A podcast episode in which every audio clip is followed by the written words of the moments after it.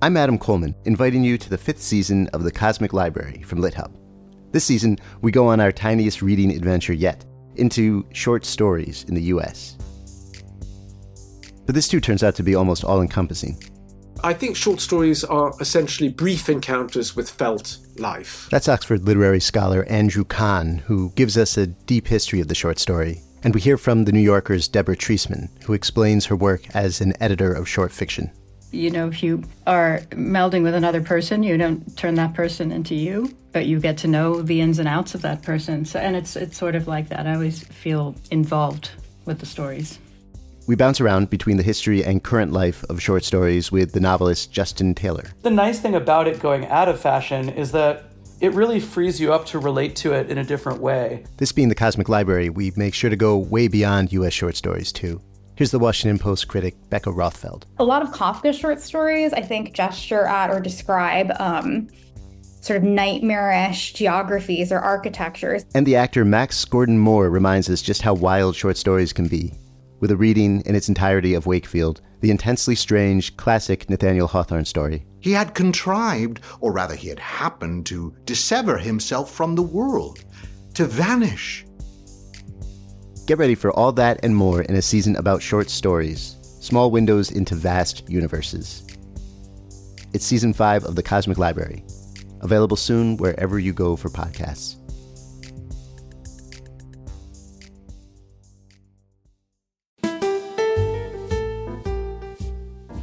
Welcome to the Literary Life. I'm Mitchell Kaplan. And to say that Kristen Arnett's Mostly Dead Things is the most talked about novel these days among the booksellers at Books and Books is to utter an understatement. From the moment galleys hit our landing docks, fights erupted over who would get one.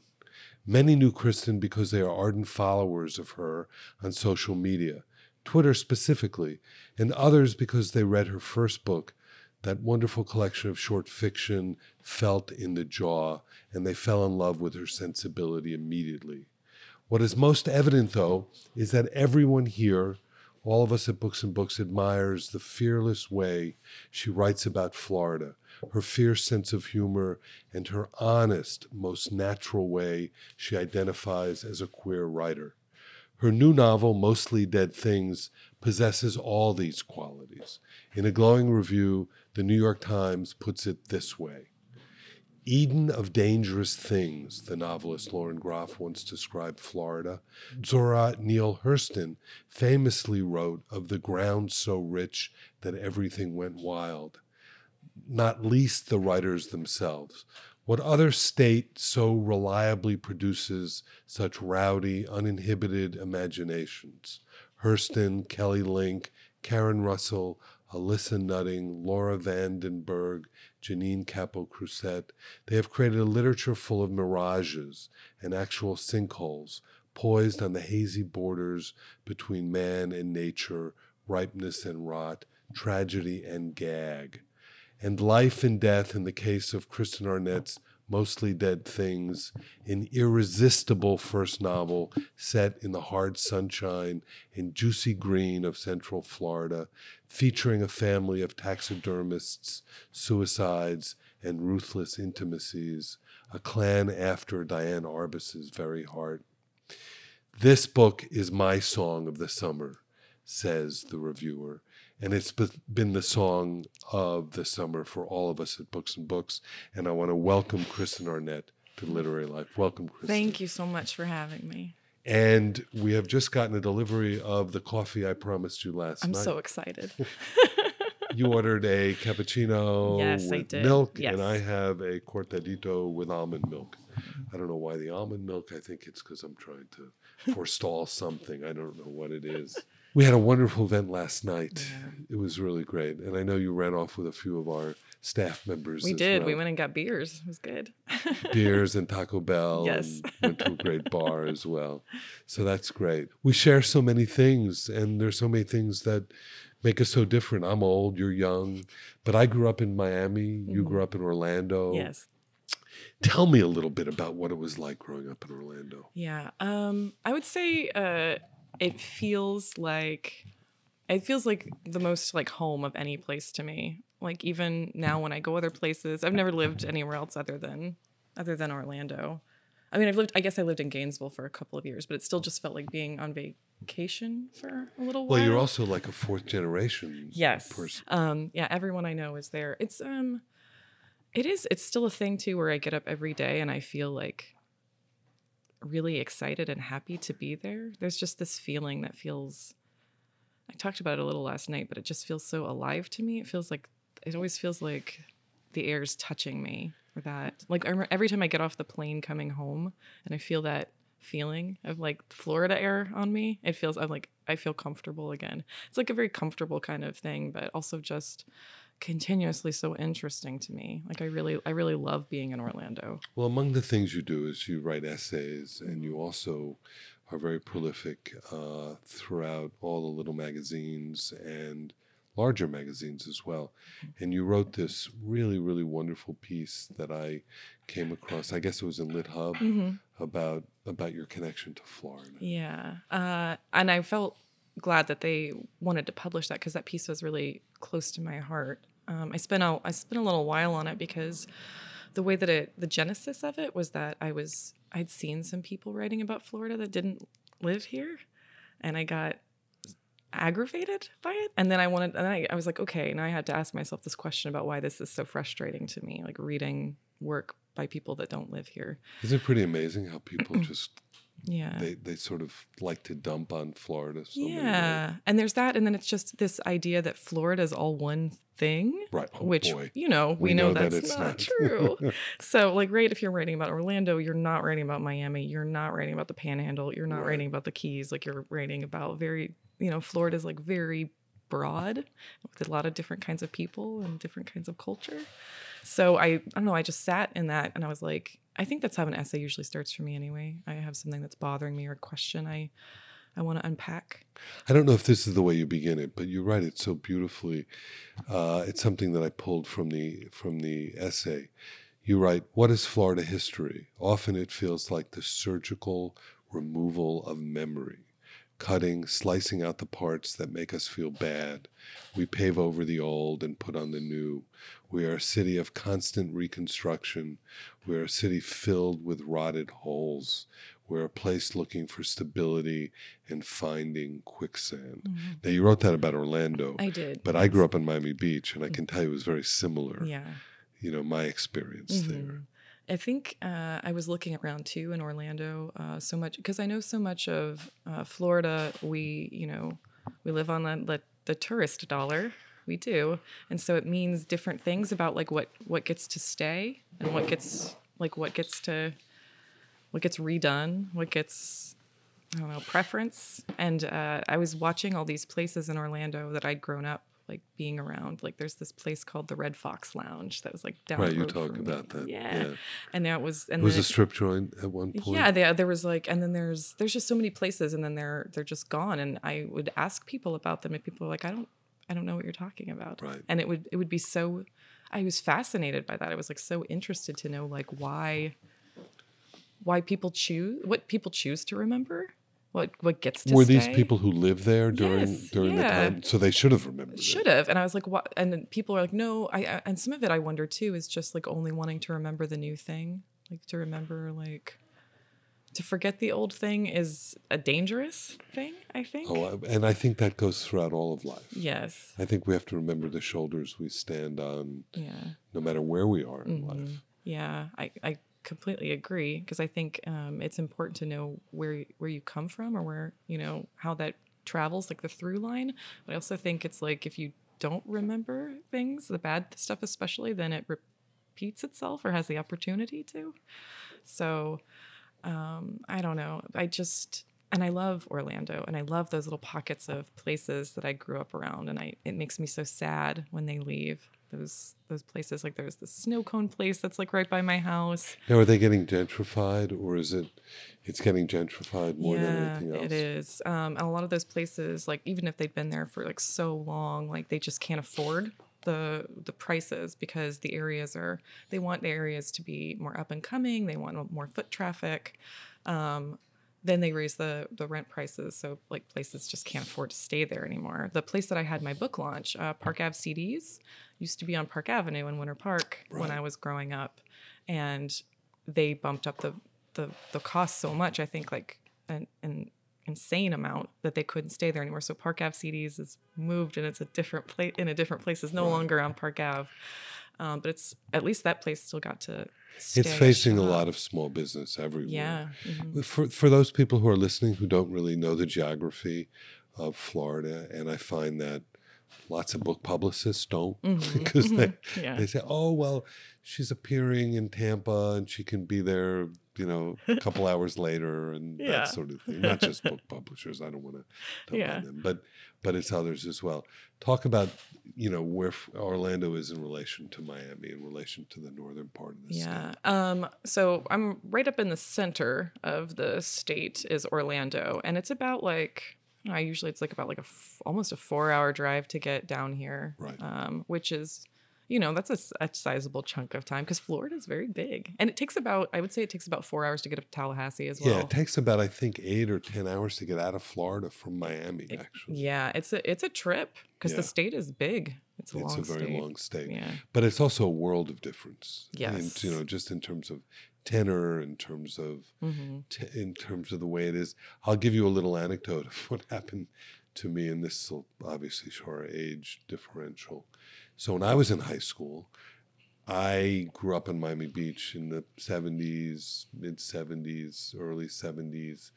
Uh, there's a great documentary out called The Last Resort that you should watch. It's about the aging Miami Beach Yeah. that I grew up in during the baby boom period when there were basically no kids. Everybody with the median age of Miami Beach was 68. Oh I couldn't wait to leave.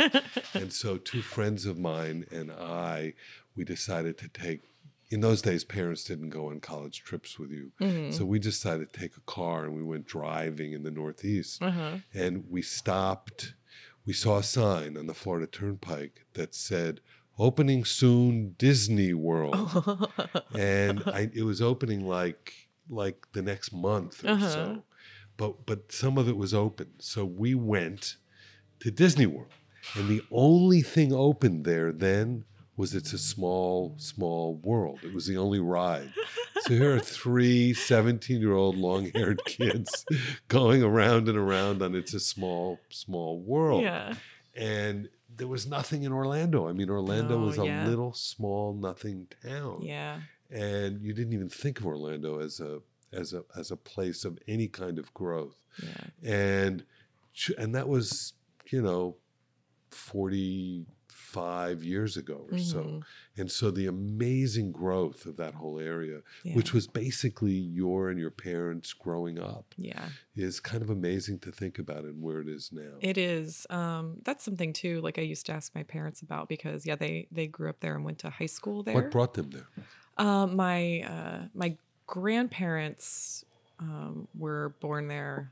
Uh, well, my grandma, I guess my grandma was born in Fort Myers, but my grandpa was born in um, over in like Orlando area, and uh, I know that um, it was. I think it was jobs for both of them, just some kind of some kind of jobs for my for my great grandparents. What work did they do?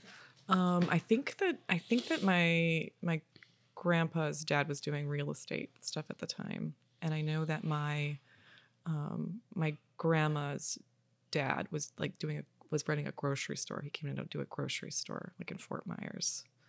Um, And then they moved to Orlando mhm, yeah. and had your parents. Yes. Um, and then and then my uh, grandparents did they they did a bunch of different stuff. They ran an antique store there. They did real estate. They did um, um, the antique store was my favorite. I used to go pick up all these loads of furniture. Was that in Winter people. Park? or- Yeah, Uh, they used to go pick up these loads of furnitures from people's houses. Like they'd go to state sales, and they would be like, "Well, we're gonna go pick up a load."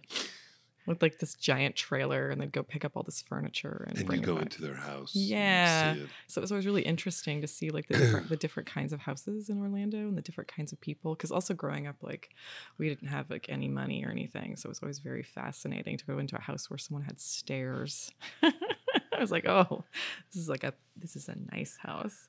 This two story house. No, and you talk about the house that you grew up in in yeah, that piece. I do. And it, Uh, and it it was a very modest house, mhm, right? Yeah, it And- was very small. It was a rental, and it was um, it was behind a topless bar. It's no Right. longer a topless bar. It was like turned into a brunch place, and now I think it's a dog cleaning business. The last time I drove past, But it was off the highway as well, yes, right? yeah, um, and like also very close to um, like a water treatment facility, like a waste treatment. Oh, and you talk about the smell. It was a very interesting. You can you smell it and you're like, oh, you can. It smells like that waste wastewater smell. Uh, And these memories are. How old are you when you had all of these memories? oh, I lived in that house. Like, I mean, from when I was born until uh, we stayed there until I was about to go into, uh, gosh, I guess about to go into high school. Um, and you went to high school in Orlando. I went to Winter Park High School. Yeah, Winter Park. yeah, and then uh, my undergrad even I went to Rollins. Oh, you did go to Rollins. I did go to Rollins. I went to night school. Wow. That's and I had a scholarship. You went to a night school at Rollins. I did. Uh, yeah, I had to. That was the only way I could afford to go there. I had like a very. I had a nice scholarship, and I, I did take out substantial loans as we as we do as we do to go to school. So when did you? When did the writing? When did writing begin to bubble up for you? Yeah, I think I'd always kind of been writing like on my own. It's something I just considered um, mine. And I like to spend time doing that. So I wrote all the time, like stories and, and things just for myself. Uh, and so when I was in school, I um, I was I was trying to get through because I was working at libraries at the time, and what I was trying to do was get through my undergrad so I could go and Did you? Yes, because I know you're a librarian as Yes. well. So, we, did you get your undergraduate degree in library science? I didn't. I got it in um, I got it in English, um, and then I went and got my master's, Florida State, uh, in library. But I I was trying to just get through my undergrad so that I could go and get my master's because I wanted because that's how libraries like work. Like you get paid legitimately like double if you have your master's, which is usually doing like a lot of the same kind of work. Yeah. It's just the degree It's gets you the a degree. paycheck, which is uh, really crazy to me. But uh, yeah, so while I was there, I just I was like so in love with all the classes I was taking, all my English classes, and I I loved. Uh, they had like a creative writing program. They're going. Were you involved in that? I wasn't. Rollins? I remember No? at the time I said, I think I said to a couple people, I was like, oh, I don't want to take the space of somebody who's like, you know, somebody who's good, who's going to like really do. I was like, I don't want to take someone's spot. and, um, but then it ended up like my last semester there, um, they have a program that they do called Winter with the Writers. It's run by Carol Frost right now, who's like the chair. And I just heard so much about it. And I knew they were having these writers come in. They always have great people. Like the year that I did it was like they had like Chimamanda Adichie came. Right. Carl Hiaasen was there that year. Um, a couple other people. Uh, Ilya Kaminsky was there, um, and he was reading from the original pieces of like Deaf Republic, which was incredible. Uh, so I, you have to to be an intern for it, um, and I I just decided like a couple of my professors like just go ahead and try and do this internship. I was working like full time days and like going to school at night, but I really really wanted to do it, and so I I applied to be an intern and I got in and I I started showing my writing. And it was like just it felt like this like oh this like wonderful And experience you of had like all this acceptance. yeah and feedback and like conversation about writing that I'd never had before and like workshopping and and like looking like like actively looking at work and sharing it with other people and then the way that winter with the writers works as well is those authors come and they look at your work and give you feedback so it was having these like established writers like talk with you and be very serious about craft and and it was like so it was like a life-changing experience for me Did you start with fiction and nonfiction, or I think I, I started right. I was writing a lot of fiction in there. I think like always for me essays I was always kind of writing that stuff. I think the internet helped with that, especially because there was places I could put like my thoughts because it always just felt like my thoughts. Um, and so I think the first time the first thing I ever actually had published was um, over at the Rumpus. I wrote I went to do a fellowship with Lambda, and when I came back, I had so many thoughts about being there in like that queer space with all those writers. That talk about how important that was for you? It was, um, and tell me what the fellowship is. yeah, it's the people Lambda Literary uh, does every year. They have a group of fellows that they bring in fiction, nonfiction, young adult, and usually something like playwriting as well, um, like dramatic kind of writing. And Where is it? It's always in LA, Uh-huh. um, and it's it's all queer writers. And I just I decided to apply for it because I was writing so much, and I knew I wanted to write like about queer women, and I was like, oh, it'd be so great to go be in a And you don't have to be published. No, you do be there. not. Yeah, they the selection process is they choose based on the- who they think is going to be the best fit and who they think is going to really benefit. Um, but I yeah I spent a week out there and I worked with uh, Chip Delany, Samuel Delany, and uh, it was wonderful. It was like not not only that it was just it was like I'd never done a workshop before like that, and I got so much feedback about my work and like so much sitting down and talking with other queer writers about like what it's like to kind of be What year was this about? it was 2014 and it was uh no i guess it was 2013 and i um i just was thrilled to be there but i had like so many questions because i also like i was ne- i've never really been around other queer writers and queer writing like that before it was all just kind of me on my own like in Did a you come out as a young girl? i did not You did not. my family is very religious They and are. very um, conservative so um, i did not You intimated that they don't talk to you now, or you not yes i uh, don't really have a relationship with my family anymore uh, any of your siblings? My or sister and I um, still talk. She's like the most liberal of my. Are they evangelical or? Yeah, they're very Southern Baptist. Uh, my family is a ex- extremely like they have Fox News playing all day at their home. Uh, they, uh, um, it's hard to That have hard- a relationship with them. Like they, um, like my ex-wife when she and I were married, they wouldn't even speak to her. Like my father saw her in the grocery store once and turned around and pretended that he didn't know who she was. Well, you Um, write so lovingly of the father in yeah. in your new book. Yeah, I was thinking a lot when I was writing that book about family dynamics and just like, right? Like, cause, cause I, I think too, when I'm thinking about my family, like there's things like just the broadness of feeling that you have for people that like, that raise you. like, you know, you have like, you have like anger sometimes, but then also there's like a lot of love embedded in that and also just like kind of grief and I don't know, joy. Yeah. maybe? Like that's like very broad feelings. Um, uh, Yeah, to no, think about it, family it, dynamics. It, it it has to be wrenching, particularly if you live in the same community as your Mm-hmm. as your family. I can only imagine the difficulty that you're presented with all the time, but you've been able to forge that into something not bitter, which is so interesting. I mean, yeah. you know, your book is kind of crazy and wacky and you know deals with taxidermy Yeah. and deals with all of these subjects but Mhm. you know as a reader of florida fiction i'm used to wacky stuff Yeah. being you know whether you mentioned carl hiaasen dave Mhm. barry you know Yeah. all of these people even going back to charles willeford or you know Mhm. some of the pulp fiction writers Yeah. who are here but the one thing you do and i think it comes from hearing you last night and talking to you today and hearing about your background the one thing you do that most don't is you create such well-rounded characters Mm.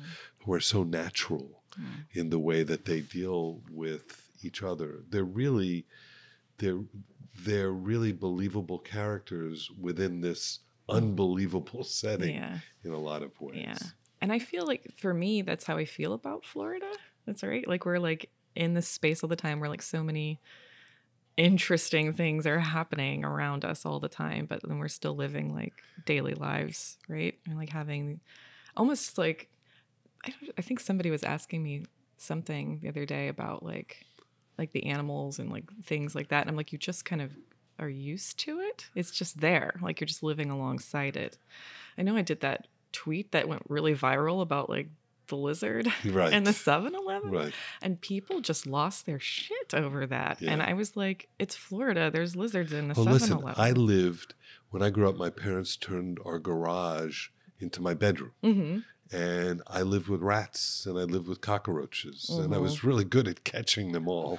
and to this day, my wife, who's from Brooklyn, Yeah. You know, if there's a cockroach, she freaks out, and I'm the one that goes and rescues and Yeah. all of that. And so we in Florida are just really used to this Yeah. because we're not supposed to be here.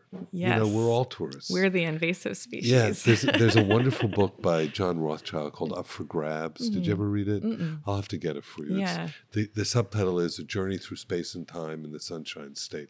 He grew up in Tampa. Uh huh. He's much older now. He went to Yale and then he wrote for the Yale Daily News. But he wrote this kind of memory of growing up in Florida and the history of Florida. And the great line that he has in there, which I always talk about, is he says, even the Seminoles were tourists. Mm, wow. you know, when you think about it, I mean, you know, all the indigenous peoples here were pretty much killed off, more or less. Yeah.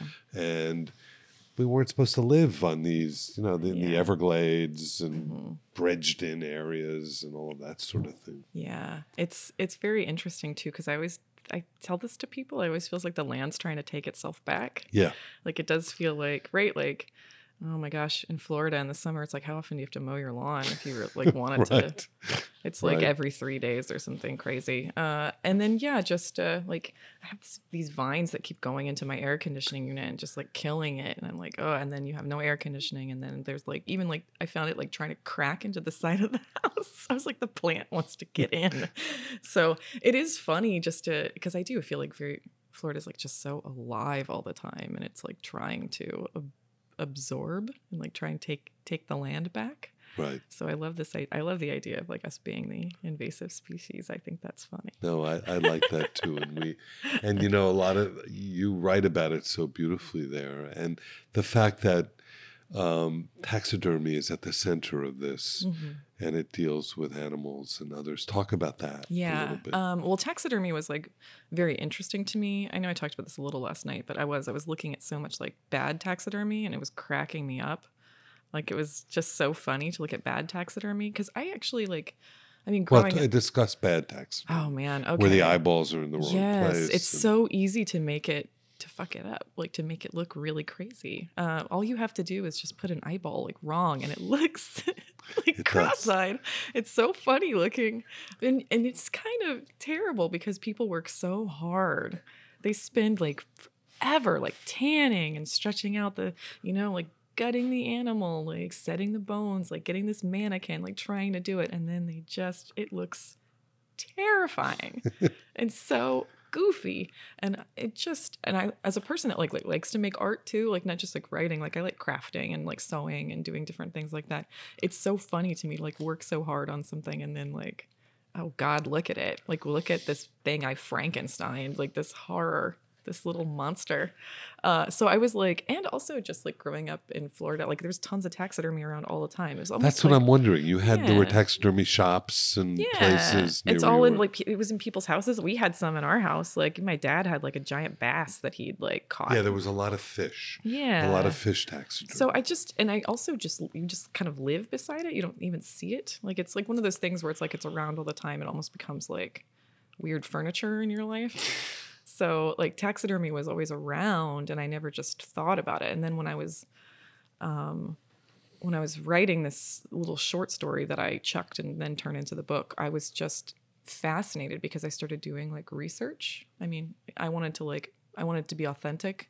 So I was like, you know, let me let me look up some things about it. And the more I looked up, I was like, oh my gosh, it's so involved. There's so much to it. So I did like did like deep dives on the internet. Like I watched so many videos. I went into like my favorite was going into these like kind of like web forums where people who do taxidermy could like ask each other questions and give each other tips and tricks. And it was like it was really helpful to me to see how like these are people who practice this and like how do they how do they talk about it? What's the language that they use? Like this is how i want to sound when i'm when i'm talking about it. So i didn't try and interact. I didn't ask questions because i felt like that wasn't my space um i was like an interloper but i i did like really watch like how they talked about the different tools that they used, um, workarounds like that were cheaper, right? Like cost effective, or stuff that like, like oh, this is a better one, this is bad quality. Like, what do you recommend? That kind of stuff was like really fascinating to me too. And also, it was very inter- interesting to look at like the the way that gender worked into it because I would say the majority of the people that I was like watching or interacting with, like taxidermy is a lot of men.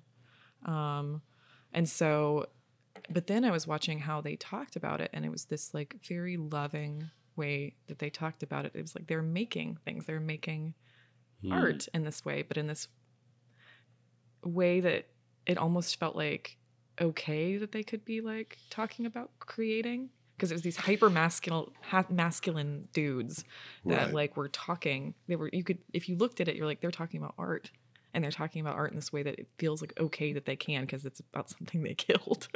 Yeah. So the question is, were they was death overarching as well in all of this? Was the fact that they're dealing with dead animals? I think that it made it so they were like it's not a feminine thing, right? Right. Like oh, it's still masculine, so I'm Right. able to kind of make and like create and talk with love about like making art, um, which is so interesting to me, like on a lot of levels, just like the gender things and like how things that are feminine are treated like in crafting versus like what's what's a craft and what's art you know like what's that line and so much of it becomes like this thing like if it's feminine it becomes not like what's high and low art Right. or like what's like so yeah it was it was really so taxidermy kind of blurs it a little bit. Yeah, because it involves that that dead animal, especially if it's something that they killed themselves, right? Because a lot of hunters like want to do their own taxidermy. So if it's like oh, that I didn't realize. yeah, well, um, in these forums anyway, um, it would be like they they'd killed this animal and, And so they would to, try to figure out how to to keep it to as like keep it. right. So some of them were like they were talking about like oh this is it's a trophy, right? But it's you're also remembering it in this very interesting way. Like you get to pose it how you want. Like, right?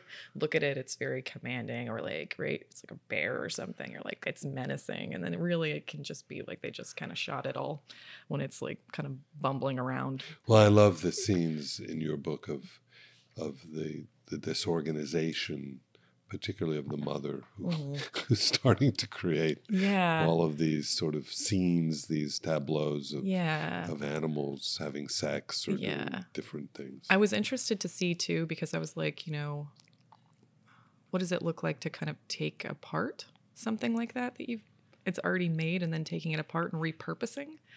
Um, specifically uh, for her character because I was thinking so much about what it means to be like roles that were like you know wife, mother, very domestic. These are your roles, and this is what you get to do. And then this idea of like getting to break out of that and completely restructure and like reorganize your life and like right be like a human being like that has a sex drive, like that Right. you're a person, not just a mom. right. Like that was very um, interesting to me, and I loved being able to kind of like like you know what does it mean to kind of repurpose the animal? No, but what? I, I mean, um, what what I really loved, and you don't see it very often. I think that's what has struck so many people who've read this, is that you you didn't create a um, you didn't create something for the absurdity of it. Yeah, You really what you did is you hung a very very beautiful story of family Mm-hmm. in this very strange world. yeah, And so ultimately, it is a really naturalistic novel about the way people react to one another. yeah. Is that a fair? Is yeah, that a I, fair I mean, yeah, that's think? great. That's I love that. I love that people would get that from it because it felt important to me to. I just wanted I wanted to look at these people um, in their day to day, and and I also wanted to look at how memory functions within that because I was thinking a lot about memory. So even like the structuring of the book, uh, The alternating chapters. that was the because I, I don't write outlines. I didn't come into it with an idea about what I wanted to do. That that was one thing I knew I wanted to do. I knew I wanted to alternate because I wanted um, the present to be very linear and to be like almost up to the minute, like this is what we're doing. But I wanted the past to feel like how memory feels, which is so random and like triggered by scent or an image or like right. So I, they're themed after these taxidermy animals, which would be memory triggers for Jessa um, and I wanted them to be completely out of time. And also for us to just get certain people just through the lens of Jessa. So I wanted only like Brynn, you only see Right. Brynn how Jessa sees Brynn. Like you only get her through Jessa's memories. How much of you is in Jessa? I would say that the things that feel the most like me and Jessa are I started from this point of thinking about because I I have like thought about, you know, like emotional intimacy and things like that that are problematic for me or like things that I kind of shy away from. So that's that kernel in me. I I kind of wanted to open that up and expand in her and see like what that looks like. Um I think she's I think she's very funny because I think she doesn't really have like she doesn't really have a, a great sense of humor. Like a lot of times she gets she plays like the straight man in the story, Right. which I think is I think that's funny because I I always want to be the one making the joke.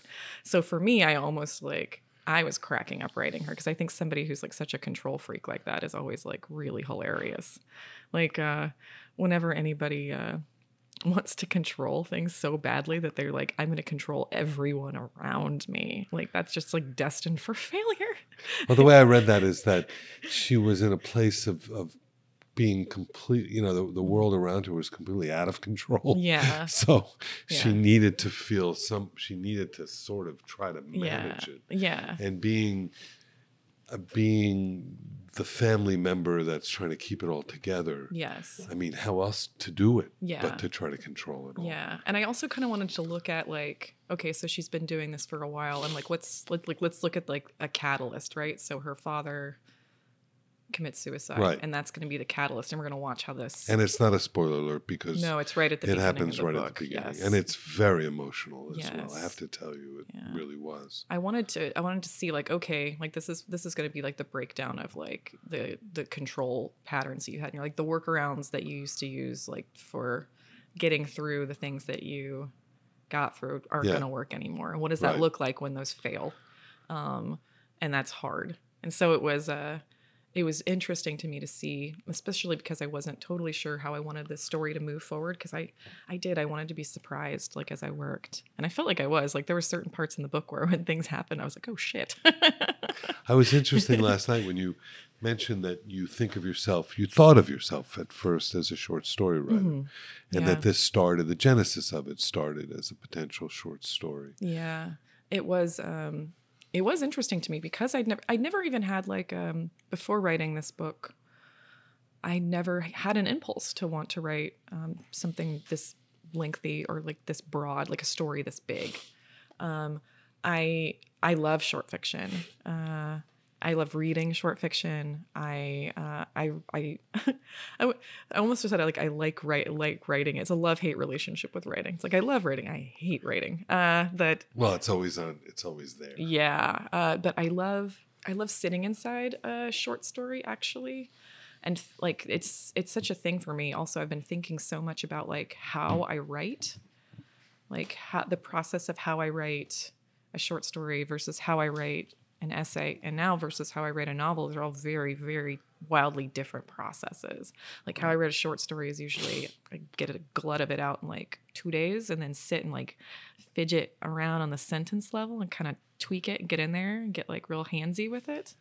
Um, and then when I'm writing an essay, that feels like I'll write it in these chunks and then I'll move the pieces around, um, see like where they fit or expand them or delete or just kind of fiddle with it that way. This didn't work like that. I could, I could not do that with the with this. No. So I had to really be very strict with myself and have rules and kind of just try and get it out of me, so that way I could go in and be like, okay, what do we have here? Is this something? Is it So who is your, did you have, did you workshop it? I mean, who, who read it with you? I mean, who Yeah, I have- to give you, you have readers that I have one reader. Um, I feel like I'm very private writing my work a lot of the time. I don't really share it um, before it's done. So I have I have one reader, uh, Willie Fitzgerald. He's in Austin. He's at uh, Michener right now, um, and he uh, when I feel like I have something, when I feel like I have a, th- I'll send it to him. Um, and he's a good reader for me, I think, because he can see Was he a mentor of yours or no, we just a friend? Yeah, we met at we have a similar sensibility. He also he's also just very honest with me, which I think is helpful when you're working to you need to hear like some like he can see how I work or like he knows when I'm like leaning into something or shying away or like it's it's helpful to have somebody maybe that for me that let knows me and knows my work and knows if I'm not like you know not doing the things I'm supposed to do or like and we can have an honest conversation about what it should look like. So he read he's the only person before I got this book picked up by the agent uh, that had read any of it because I I do I am very private with work, um, but yeah, and he was he was very helpful in like looking at that and Well, then- and I want to stress that it, you know, mm-hmm. we've we've talked about it very seriously, but it's a very funny novel. well. it really, really is. Your sense of humor is is in the great tradition of Florida writers who mm-hmm. have senses of humor. But uh, you know, I, I haven't experienced a novel like yours in a mm-hmm. very, very long time.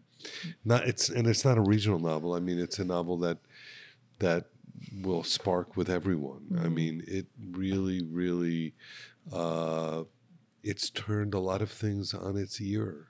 Who and, and it made me start thinking about, you know, who your when you were a kid, who were some of the influences that you had when you were re- reading? Because you obviously were a huge reader as yeah well. and well a thing for me too about reading is um i had to hide a lot of what i was reading because my parents didn't my family is did not want me to read a lot of books um, unless they were christian books they would only get me books from like the baptist bookstore like devotionals or like there's this really weird series Wait, uh, I have to stop there. How did you break out of that? i would i would How did I remember? There's a scene I, I just dawned on me in that Mm-hmm. essay that you wrote about how you would look out, you and your brother would look out at at that strip club, yeah and you were like, you Yeah. Mm-hmm. you were almost like trying to taste what was going on there. Yeah. I felt like starved all the time, I think, um, just mentally and like for, especially for books, because I was obsessed with books and wanted to read. That's all I wanted to do.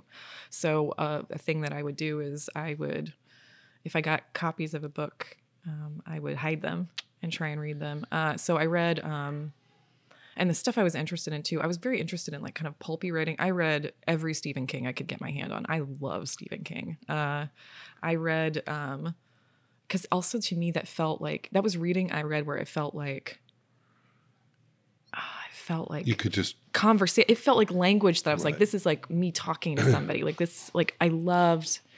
I still love to sit and like sit in a lot of those books and just kind of feel like it feels like you're having like someone and you're inhabiting a new world. yeah. As well. Um, there's just something so familiar and like engaging about a lot of those books, and also because they they're funny and scary and tender. Um, and like I love to like look at how like all those emotions kind of work together to kind of amp up horror. Like to like when you have like love and like grief and and like tenderness and intimacy, like those things like work to make. I was like, so I think like even reading those books growing up, I was like, oh, I was like just obsessed with reading them, and I was not allowed to read them. I was hardly read, allowed to read anything though, but I did. Um, anytime I could get a book, um, the first book I read that made me be like, because I read Stephen King and I knew I was like a reader, but I read, um, I got a copy of Bastard Out of Carolina Yeah. by Dorothy Allison. I read that book like just weeping the whole time. Was there time. a sense of recognition? In I that? felt myself in it, and it was the first book I read where I was like, I want to, I want to do this. Like I'd, I'd always been kind of scribbling around, but that book I was like, oh, I could do this, right? Like this is something I could do. I and could. it was sit. so groundbreaking when it came out. Ah, and that book for me, um, I know it's not like it's not talking about queerness specifically in the book, but that book feels queer. Yeah. Uh, you you read and you read Bone and you read her and you're like, oh wow, like this is such a this is such a book. And it's also the first book I read too, where it was writing about place in the way that I want to write about place. Like uh, Dorothy Allison writes about South Carolina, like that you can't separate it out from the book. Like it's part of the book. Like it feels like it's in there. Like place is so essential to that book that if you took it out, it's not the same book. And that's like when I was, when I'm writing, um, I want place to feel so important in my work that if you took it out, it would not be the same work anymore. And that that feels so important to me. And that book, um, Bastard Out of Carolina, oh my gosh, you feel South Carolina in that. You like taste it, kind of like it's incredible. Did so, it free you to be able to feel like you could write about anything at that point? yeah, and also just to be like, oh, you can write, you can write a a young girl that's like this, Right. um, right? Because she's so she's just so queer and uncomfortable and like desperately unhappy, but then also like full of joy. And then like you know like it has like there's so many like it was so interesting to read that character and see how Dorothy did it because I was like, oh, it was almost like, oh, I I can write this. Like, Right. oh, that's like there's space for it, or oh, there's like like here I am, like finding myself in that text was like just phenomenal. What a great acknowledgement of the power of what a book can do, Yeah. particularly for a young person who is Mm-hmm. feeling trapped Yeah. in a world that is not of their own making. Yeah. A similar, we had a we had Marlon James on our Mm, podcast, yeah. and he grew up in a very similar environment that you did, but in Jamaica. Yeah. And his family was extremely religious, and he had to find his outlets wherever he could. Many of them were in comics and other kinds of things Yeah. as well. Yeah. And you know, you I, I guess you can't imprison the mind in any real way. Mm-hmm. And I think that that segues into your work as a librarian. I mean, that you must be one of the greatest librarians. I mean, if I was a kid coming in and meeting you as a librarian and saying, "Okay, what should I read?" Yeah. it would be amazing. I mean, it's kind of like what we do in the bookstore in a way, but Mhm. But libraries are so democratic and so important. And that sort of Yeah. Do you still practice as a librarian? Yeah, I'm taking a break right now um, from working just because I'm going to be on book tour, um, and it's like library work is so like labor intensive, and you have to be there. Like when I was at the library, I would be working like sixty hour. Where are you? sometimes. You're in Orlando. Yes. Yeah. Um, I was working. I was um, working at a law library, heading up their circulation department. Um, Right. which was um, interesting to me. I mean, I didn't, I don't know anything about like uh, like law or law materials, but then you, you just have to get like acquaint yourself with the collection, right, so that you can help. But I think librarianship for me too is like I've always just wanted to know about things, and I was always so interested and always like like I was saying, like really starving to want to know. And so like what is it like librarianship is just like all about that. Like Well, it's like, all about meeting people as well. is. So It's, it must, uh, it's it very must much- help fuel your imagination. It You- I'm sure there are does. characters that come out of this. Oh my gosh, yes. Uh, and it is, and it's like it's such a community space. Like every library is its own specific community because that's what libraries are supposed to do. Like if libraries are doing the work they're supposed to do, then they're they're meeting the needs of their specific community.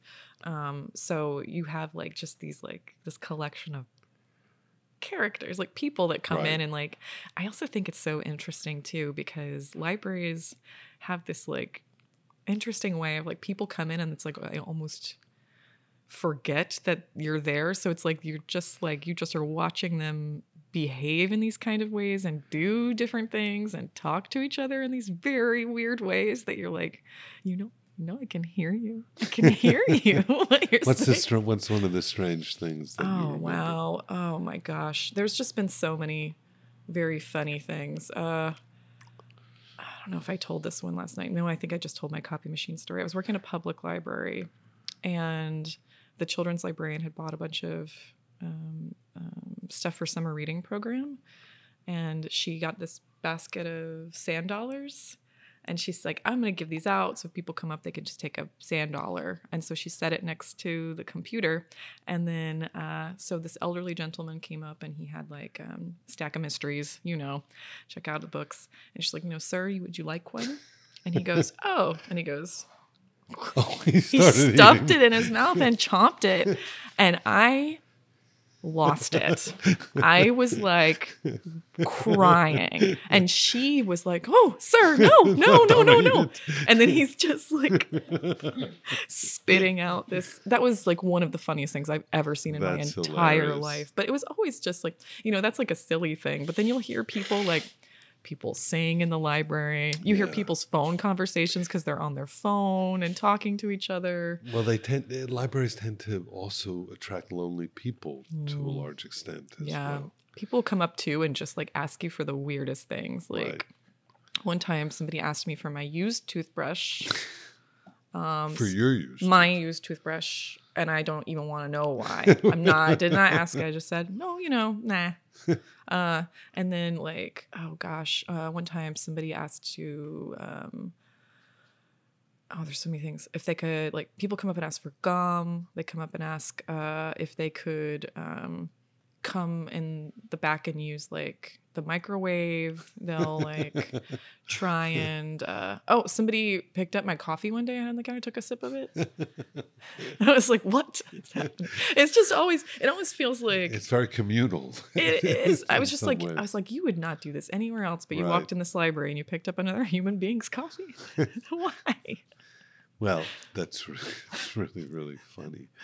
Um, well, to to change gears just a little bit, Mm-hmm.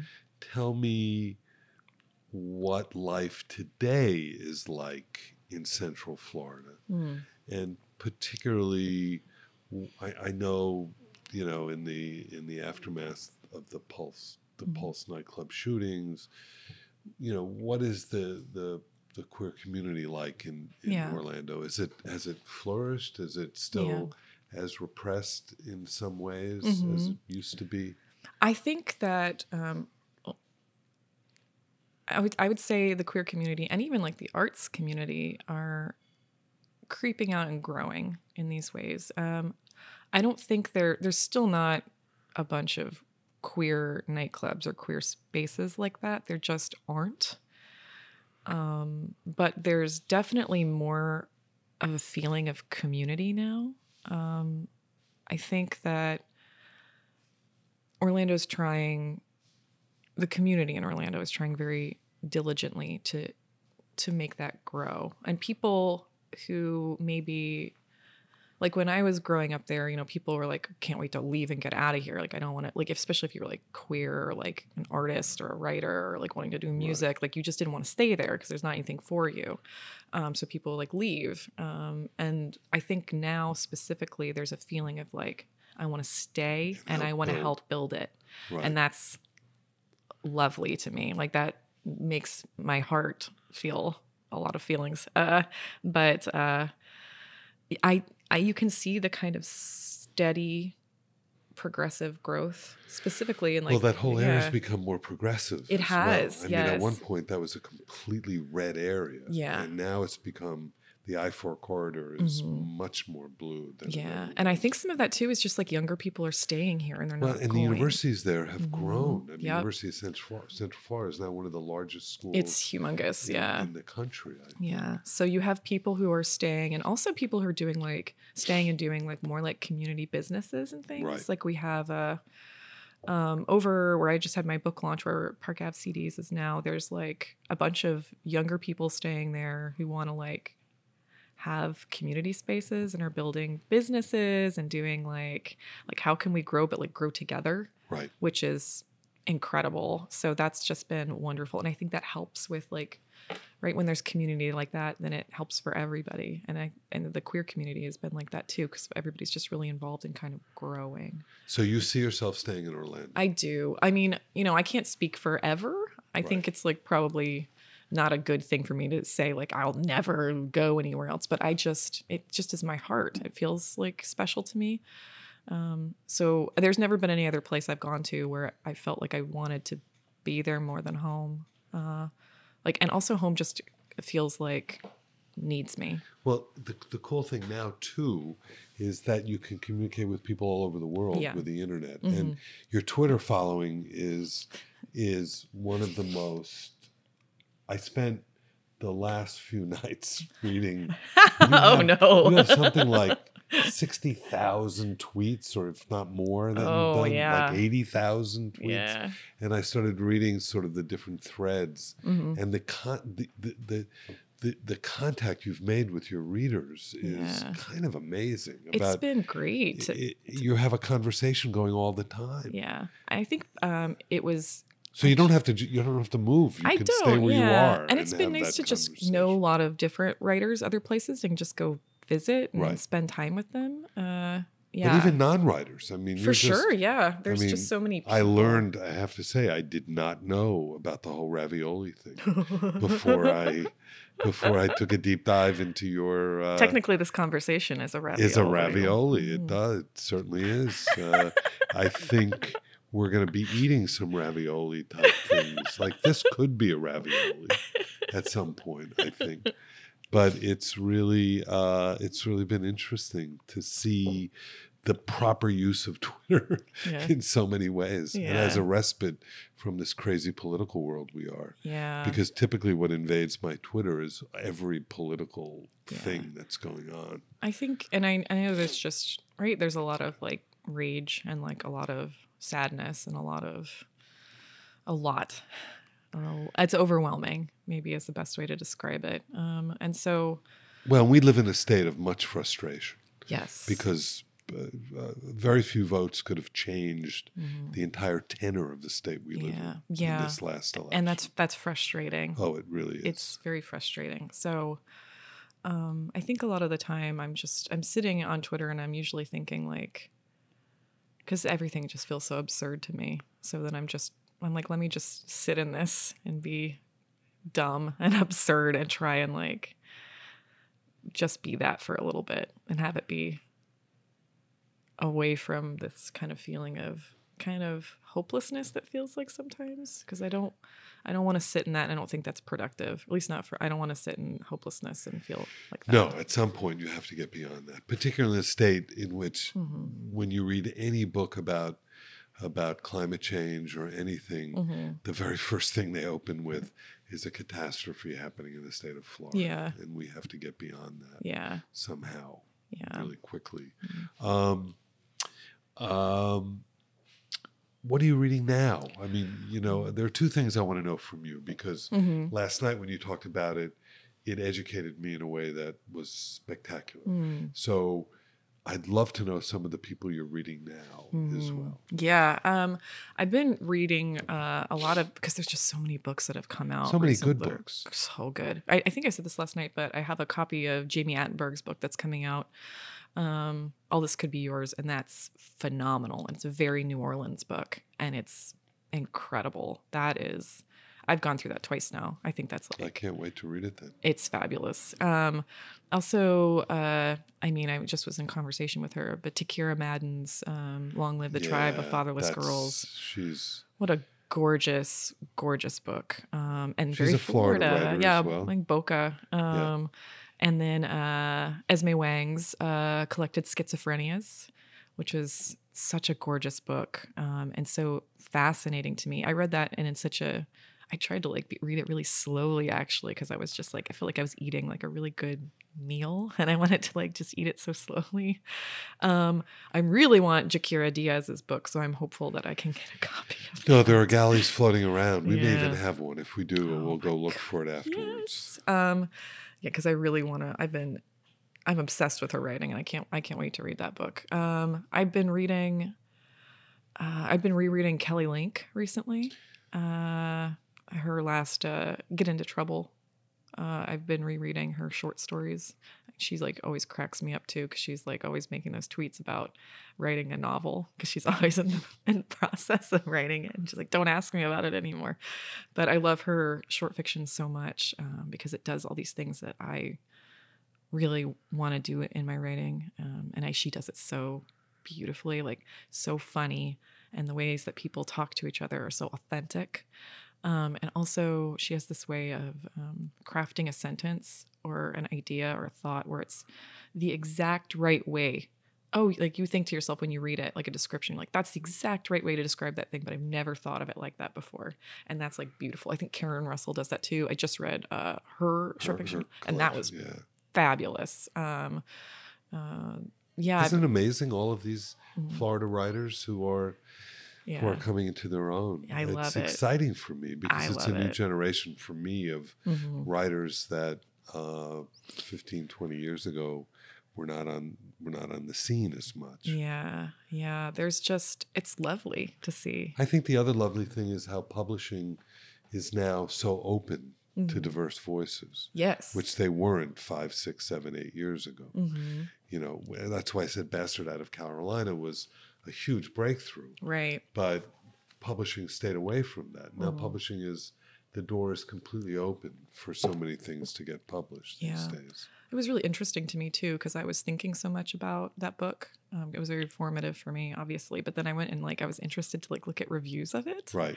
and I was like looking at like reviews of it, and people were like, "Well, this book just was unsuccessful," and I was like, "I guess it just goes to show you that like, you know, like not every not everyone's your reader, I guess." But it was fascinating to me because for me that book, I was like, that book was like a revelation, and I think Well, it did and, so and it was things. a very successful book. I mean, Yeah. beyond the reviews. I Yeah, mean, but it was just so interesting to see like Yeah. how people saw it versus. But you know I what? It was interesting too is that I think at the time there were so many people when that book came out. I mean, there were really so many closeted people who Mhm. bought that book in order to allow themselves the freedom Yeah. to be able to express what their inner Yeah. feelings were. Yeah. And I've seen that over the years. You know, I've been a bookseller for 40 years now. So Mhm. in the early, early days, you know, everything was so constricted. Yeah. And the fact that the fact that the lid is off right now is to me the most hopeful thing that we have. Yeah. I mean, if you were in that reading last night, just the fact, hmm you know, as as an older person, just hearing the discussion and the freedom of the discussion Yeah. and the naturalness with which everybody was talking about everything else. Yeah. As a as as a as a as a as a parent of children who feel that way and understand that, hmm it's just so wonderful. So freeing. Yeah. You know, while we have these this dichotomy going on with Mm-hmm. a horrible political situation, hmm yet at the same time our social situation hmm seems to be so much better in terms of how people are so much more accepting Yeah. of unusual points of view that would have seemed unusual years ago Yeah. now. I do love the the ability to have a conversation for me specifically about queerness in work. It's like lovely to sit down and have a conversation that is so broad and also because people are all so different but also similar in these kind of ways. Um, and so it's it's been lovely to have these conversations and also just to have like queer people read my work and want to talk with me about the queerness in my work has been like Well, it also inspires a lot of other writers, and that is like which is phenomenal. I to I want to read a bunch of Well- queer work like yes please like and to can be Yeah. completely natural as well and Yeah. honest about it. yeah um yeah that that that's really uh that's a hallmark of of what you've done you somebody asked you last night and you said you you want to identify in fact in your biography that you put it's right there front and center Mhm. you know they said do you think of yourself as a florida writer or a queer writer and you Mm-hmm. said i like to think of myself as both Yes, I, and I do. Um, it, it was very important to me, and I made that decision very specifically to um, include that I am a queer writer because I want that to be like I want to I own that about myself, and that is like who I am and who, what I want my work to be, and I also want other people to feel like a freedom that they can say that too, and like have like like if you- the work can be just queer work, and that was like when I was looking for a publisher for this book um, I knew that that was something. I was like, I knew I wanted it to stay very queer. So anybody I talked to, that was like the one thing I was like, you know, we, we want to work together on this book. Then I need to know that you're not going to change that this is what this is. Right. At the heart of this book, I, it's a gay book, and I want it to be. I want it to stay like that, and I want to know that you have you share that vision with me. Um, and Tin House was on board right away. But they put out like such good queer work all the time that I felt very confident and comfortable with being with them.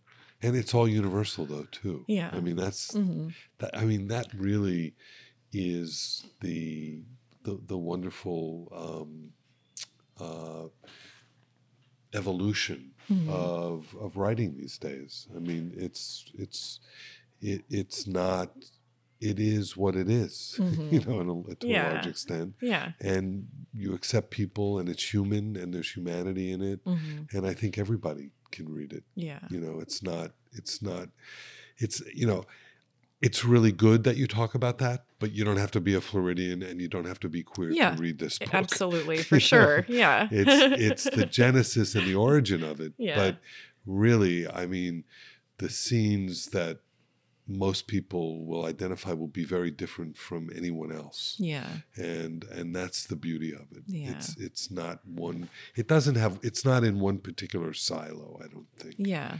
And you've done something very remarkable something you should be really really proud of Thank you. I feel I feel glad. I re- I love I love and I love how it turned out. And I think it's beautiful too. It's like a very pretty book. and, the, and two other things one is i have to really thank you for the way you support independent bookstores oh, and small business i mm-hmm. mean you've been pretty amazing it's Oh. it's the textbook way of how to work with independent bookstores And- thank you. It's it was my pleasure. It's my pleasure to do that. and it means a lot to all of Mhm. us. And the second thing is, you uh, last night someone asked you about the playlist for the book, Uh-huh. and you uh, you mentioned musicians, and I wasn't able to write them all down. Oh, sure, yeah. And I hadn't heard of any of them. And, and I Oh. want to make sure that I know all of them. Yeah, uh, when I was writing this book, I listened to a lot of Saint Vincent. Well, Saint Vincent, I'd heard. yeah, and Mitski. Uh, Mitski, I don't know. Yeah, Mitski is wonderful. Yeah, she just had an album come out like this past year. It's called Be the Cowboy. It's very good. Um, I listened to uh, Speedy Ortiz, uh, The Breeders. Um, yeah, they. Uh, I listened to like a lot of like uh, oh Elastica, a lot of like female fronted, a lot of female fronted bands. Um, but specific, I did. I listened to a ton of Saint Vincent and Mitski. Mitski's so great. I, I want to I want to end the podcast with two things. One Mhm. is I want to read this marvelous uh, quote from Karen Russell Yeah. that appears on the book. And Karen says, Mostly Dead Things is one of the strangest and funniest and most surprising first novels I've ever read. A love letter to Florida and to family, to half lit swamps and the 7 Eleven, and to the beasts that only pretend to hold their poses inside us. In Kristen Arnett's expert hands, taxidermy becomes a language to capture our species' impossible and contradictory desire to be held and to be free. She she knows how to turn a phrase. Yes, she you. does. and the other thing I'd like to do is ask you if you could Mhm. to read a little passage from here. Sure, yeah. If you don't mind. I know that I've sprung this on you, but Yeah. uh, a short passage would be great, even if it's part of the opening or whatever you might want to do. Absolutely, sure. Let me um maybe I can read um I can read Actually, you know what? I'll read from here. I'll read over The tumor sat on the metal table, my father's knife still stuck in it. He took the blade by the handle and pressed on either side of the mass with his fingers until it pulled free. Wiping it against the other rag, he turned and offered it to me. Overhead, the air conditioning hummed to life again. The breeze was cool against my neck as I took the knife. It was solid in my palm, the curvature of the handle fitting just inside the crease where my hand closed. He beckoned me around the table, and I stood in front of him, contemplating the buck's substantial bulk. Being this close, I was enveloped in the odor of his aftershave. It reminded me of Christmas trees, piney and musky, a smell that wouldn't scare off a deer. Behind us, Milo dragged in the yellow mop bucket. Some of the water splashed over the lip and onto the floor as he struggled through the doorway. Our mother called to him from the front of the shop. My father turned away from my brother and leaned down to whisper in my ear, You're a natural, just like your dad. It felt right. It felt like I'd been doing it forever. I could see the exact place I'd set the blade and strip the animal, knew how we'd replicate the skeleton with trusses and padding and roughed forms. I could see where the tanned hide would fit over the preparation a strong, hardy deer, head uplifted, sniffing the wind. Inserting the tip of the blade into the opening, I pulled forward carefully. I let myself love the buck on the table. I caressed its soft, sweet body. My father put his hand on my shoulder and squeezed lightly. Leaning forward, I braced my arm against the cool metal of the table and looked into the cavity where the flesh separated from the skin. In the dark heart of its carcass, I saw my future mapped out in gristle. I was my father's daughter, and I loved him fiercely. We both had identical hands, and neither of us could roll our tongues. Both of us snapped using our ring fingers, which we thought was very funny. There were permanent frown lines etched between our eyes. We liked the crusts off pizza and the tartness of lemons squeezed in water. There was a security in seeing myself mirrored back. Our shared love of the animals, the way we could be in a room and stay silent, comfortable in our skins as long as we were together. No one knew me like him. No one understood him like his daughter. Not so different from us, Jessa. He tugged my braid. Just guts and blood. So remarkable. Thank you, Kristen. Yeah. Thanks for being on the Literary Life. Thank you so much for having me. Good luck with the rest of the tour, and I know that it's going to take America by storm. Thanks so much.